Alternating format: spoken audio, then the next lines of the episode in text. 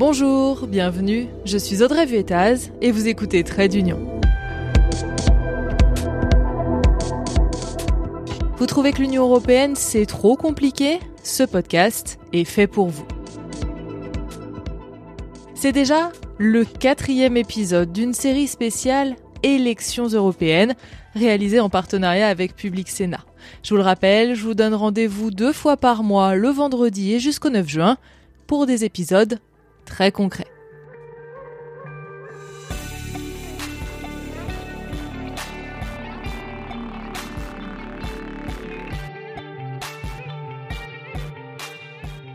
Un petit corps sur une plage de Bodrum en Turquie.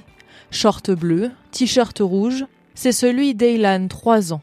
Un petit Syrien dont la famille tentait de rejoindre l'île grecque de Kos pour fuir la guerre civile. Mais leur embarcation a fait naufrage. L'image a fait le tour du monde et reste l'un des symboles de la crise migratoire ou de la crise de l'accueil de deux mille quinze deux mille seize. À cette période, des centaines de milliers de Syriens fuient leur pays et tentent de trouver refuge en Europe. Des arrivées face auxquelles l'Union européenne se retrouve complètement dépassée. C'est à cette période qu'elle se dit qu'il y a quelque chose à revoir, vite, dans sa politique d'asile. Enfin vite, il a quand même fallu un peu de temps. Un accord vient tout juste d'être trouvé, fin deux mille vingt-trois, sur le Pacte Migrations et Asile de l'Union européenne. C'est ce que je vous raconte dans cet épisode, grâce aux explications de Fabienne Keller. Elle est eurodéputée Renew, et elle est aussi rapporteure, et rapporteure pour son groupe sur deux textes de ce pacte. Je m'appuie aussi sur les explications de Tania Racho. Elle est chercheuse en droit européen et membre de Desinfox-migrations.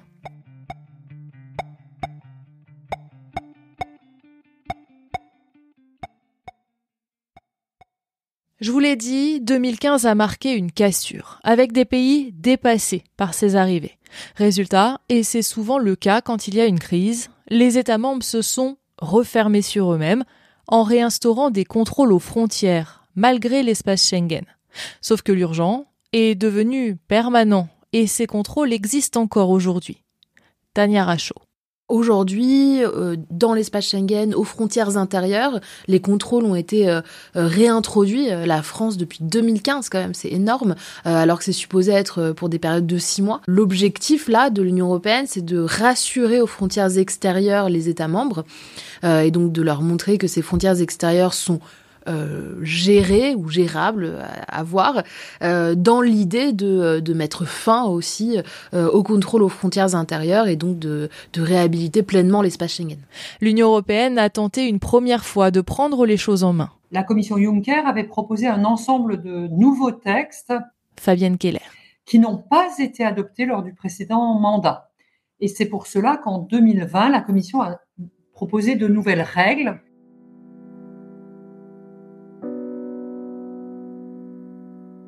Après moult tergiversations, modifications, réunions, aller-retour, durcissement aussi des positions des États membres sur l'immigration, c'est sur ce paquet, soit une dizaine de textes, qu'un accord a été trouvé fin décembre deux mille vingt-trois entre le Parlement européen et les États membres.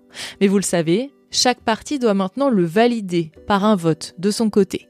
Ça devrait se passer en mars-avril, en tout cas avant les élections européennes. Il y aura donc un pacte sur la migration et l'asile adopté avant le neuf juin. Que contient-il ? Que réforme-t-il ? C'est ce qu'on va voir.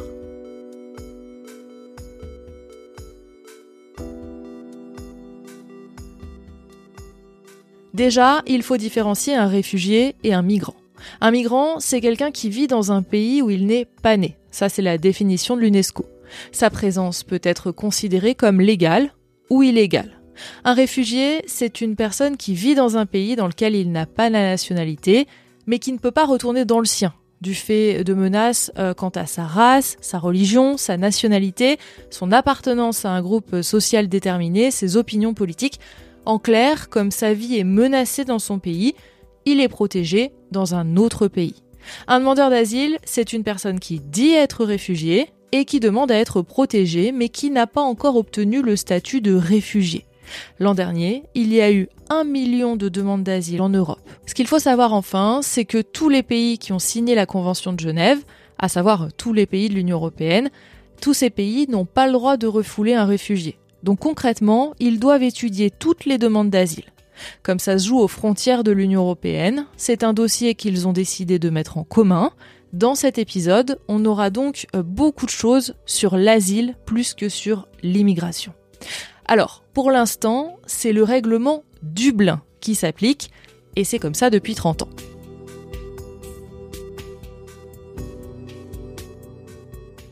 Dans la réglementation Dublin, il y a une série de critères d'ailleurs, euh, notamment est-ce que vous avez des parents euh, dans, dans un État membre, est-ce qu'un des États membres vous a délivré un visa, euh, mais finalement le dernier critère, c'est celui qui l'a emporté systématiquement, c'est euh, l'État membre responsable du traitement de votre demande d'asile, c'est celui qui a relevé vos empreintes, et donc c'est là où vous êtes arrivé, donc la Grèce ou l'Italie. Et donc c'est là où euh, la difficulté apparaît, c'est qu'il y a une charge plus importante en Grèce et en Italie, qui ont été débordés euh, et qui ne respectent plus du tout les conditions d'accueil euh, qui sont prévues euh, pour les demandeurs d'asile. La Grèce, l'Italie, auxquels on peut rajouter d'autres pays maritimes comme l'Espagne, Chypre ou Malte. Et donc, vous l'avez entendu, ces pays se disent submergés. Et de fait, ils laissent passer les migrants sans les enregistrer. L'Italie, par exemple, il y a eu quarante mille demandeurs d'asile euh, sur une année, alors qu'en France, il y en a cent trente mille. Donc, euh, donc déjà, il y a une petite incompréhension, comment c'est possible, alors que tout le monde, euh, ou une grande partie, arrive par l'Italie. L'objectif de ce paquet, c'est donc de réformer ce règlement Dublin qui ne fonctionne pas. Dans les faits, on garde l'idée du premier pays où la personne est arrivée, qui doit enregistrer et gérer les demandes. Mais s'il arrive une situation avec une embolie des services de gestion dans les pays d'arrivée, alors là, on impose une solidarité aux États. Eux aussi vont devoir mettre la main à la pâte, même s'ils ne sont pas les pays de première arrivée, et ils devront gérer, à eux tous, trente mille dossiers par an. Au prorata d'un ratio qui n'a pas encore été définitivement calculé, mais qui est pour moitié lié à la population, la fraction de la population du pays par rapport à toute l'Europe, et la fraction du P I B, du produit économique intérieur. Et pour les pays qui ne voudraient pas gérer ces demandes d'asile, suivez mon regard en direction du Hongrois Viktor Orban, eh bien, il faudra payer. Imaginons que la France, par exemple, c'est cinq mille euh, sur les trente mille, et donc elle est supposée traiter cinq mille personnes en, en procédure à la frontière, donc c'est complètement fictif parce qu'on ne connaît pas le chiffre, euh, mais euh, soit elle prend les cinq mille personnes, effectivement, soit elle décide de pas prendre, et c'est là où il y a cette solidarité un peu bizarre qui s'installe, euh, et donc euh, elle a pris trois mille, euh, et donc elle est en carence de deux mille, elle va payer vingt mille euros par personne euh, pour les personnes qu'elle n'a pas prises. La Commission a voulu éviter le veto hongrois, parce qu'il était extrêmement connu qu'il ne voulait pas participer à cette politique de solidarité. D'autres pays ont une forme de réserve aussi, et c'est pour cela qu'il a été proposé que quelques pays puissent apporter une aide matérielle plutôt qu'un accueil des personnes. Euh, tout ça n'est pas très communautaire, hein, ce n'est pas vraiment l'esprit euh, des, des pères fondateurs de l'Europe, mais c'est une forme de pragmatisme pour surmonter des blocages qui ont été très installés au cours du temps. La peur du migrant est quelque chose que l'extrême droite utilise, instrumentalise énormément, et qui est particulièrement présente dans plusieurs États membres.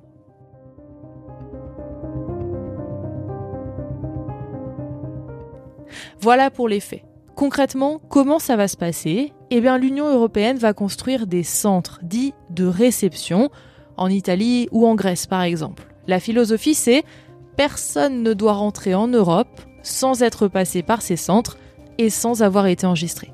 Il y aura plus d'aide financière, deux milliards d'euros, pour financer des centres aux frontières. Et ces centres, en fait, ils, ils gèrent la migration pas seulement pour le compte du pays, mais pour le compte de l'ensemble de l'Union européenne. Donc c'est pour cela qu'il est tout naturel qu'on en finance la construction, mais surtout les personnels, des médiateurs, des traducteurs, des agents de la police de l'air et des frontières, des gestionnaires des demandes d'asile qui devront être efficaces. Dans ces centres, il va y avoir donc un screening, un enregistrement des empreintes digitales, voire du visage. Même pour les mineurs, sauf ceux qui ont moins de six ans. La procédure peut prendre une semaine maximum. Ça, c'est un point qui fait polémique, parce que certains comparent ces centres à des prisons, dans lesquelles on y mettrait donc des enfants. Une fois que ce screening est fait, si une personne apparaît dans la base de données comme dangereuse ou fichée, elle est renvoyée directement. Pour les autres, on met en place deux procédures, une normale et une accélérée, par nationalité. La procédure accélérée, c'est pour les ressortissants des pays qui reçoivent statistiquement moins de vingt pour cent de réponses positives aux demandes d'asile. On considère qu'il y a plus de chances que ce soit des migrants économiques et pas des personnes en danger.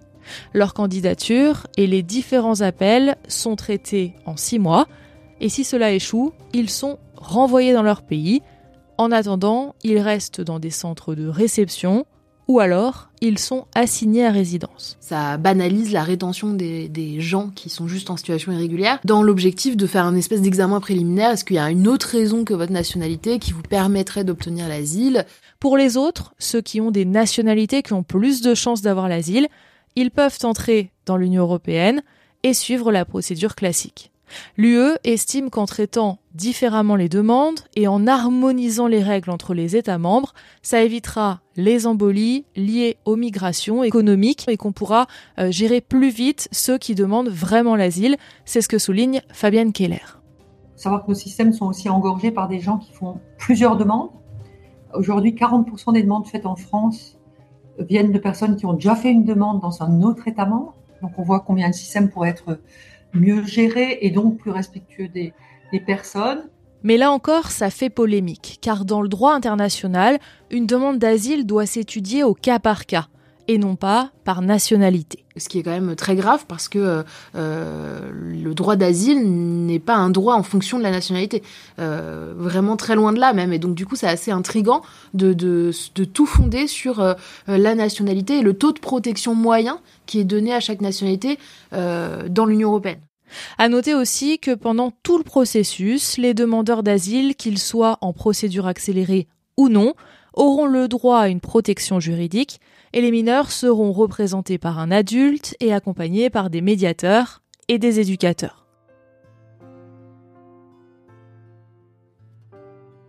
Mais ce pacte se concentre aussi sur d'autres dossiers.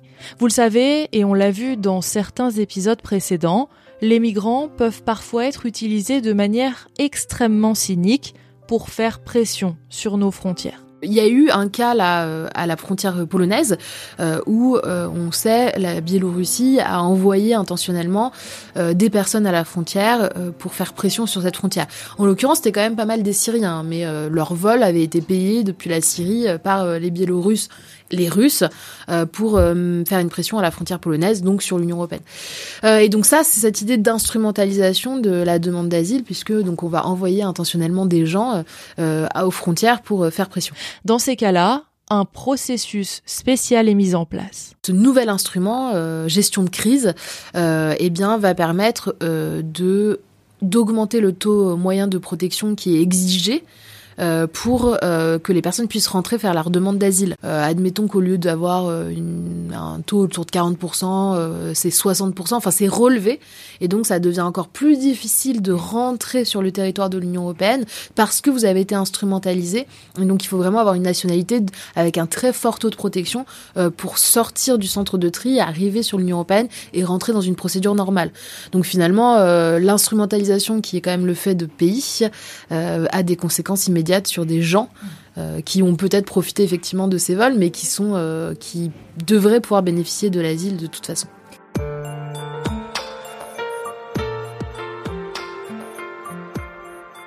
Voilà pour l'essentiel de ce pacte. Ce qu'il faut savoir aussi, c'est que la majorité de ces textes sont des règlements. Ça veut dire qu'ils seront appliqués directement, sans qu'on ait besoin de refaire un texte de loi. D'ailleurs, et ça on l'a peut-être pas beaucoup évoqué pendant le projet de loi immigration voté en France en décembre, il y a des passages de ce projet de loi qui incluent des dispositions pour faciliter la mise en place du pacte européen. Cette loi européenne est complètement cohérente avec la loi nationale, qui prépare son application en fait. Euh, décentralisation de l'O F P R A et de la C N D A, donc les deux structures qui gèrent la demande initiale et le recours pour les procédures d'asile. Exécution efficace des retours pour les personnes qui ont commis des crimes et délits. C'est complètement cohérent avec le paquet européen. J'ajouterai un dernier élément d'analyse pour conclure cet épisode. On l'a dit, ce texte sera adopté avant les européennes. il est beaucoup plus dur que ce qui avait été proposé à l'origine. En fait, ce qu'il faut avoir en tête, c'est qu'il y a une montée des populismes en Europe qui joue, pour beaucoup, la carte de la submersion migratoire en Europe. Ce qui fait que les partis traditionnels, en tout cas ceux qui sont au pouvoir actuellement dans l'Union européenne, à savoir le P P E, la droite conservatrice, les sociodémocrates ou encore les libéraux, eh bien, ils avaient besoin d'afficher des résultats, de montrer que des choses ont été faites sur ce sujet pour éviter de se faire voler la thématique, quitte à avoir parfois des injonctions contradictoires. La commissaire européenne a annoncé qu'il fallait augmenter, augmenter de un million de personnes par an l'immigration économique si on voulait répondre aux besoins du marché. Et donc, euh, d'un côté, on a ces trois cents quelque chose mille en situation irrégulière qui arrivent aux frontières et c'est toute une affaire, toute une économie. Hein, c'est très important euh, en termes de budget, de créer des centres de tri, euh, des, de surveillance, tout le budget qui est mobilisé euh, humainement. Euh, et d'un autre côté, on dit qu'il faut augmenter d'un million euh, l'immigration économique, mais il n'y a aucune réalité qui se fait euh, en termes de, d'accès sécurisé euh, avec des visas.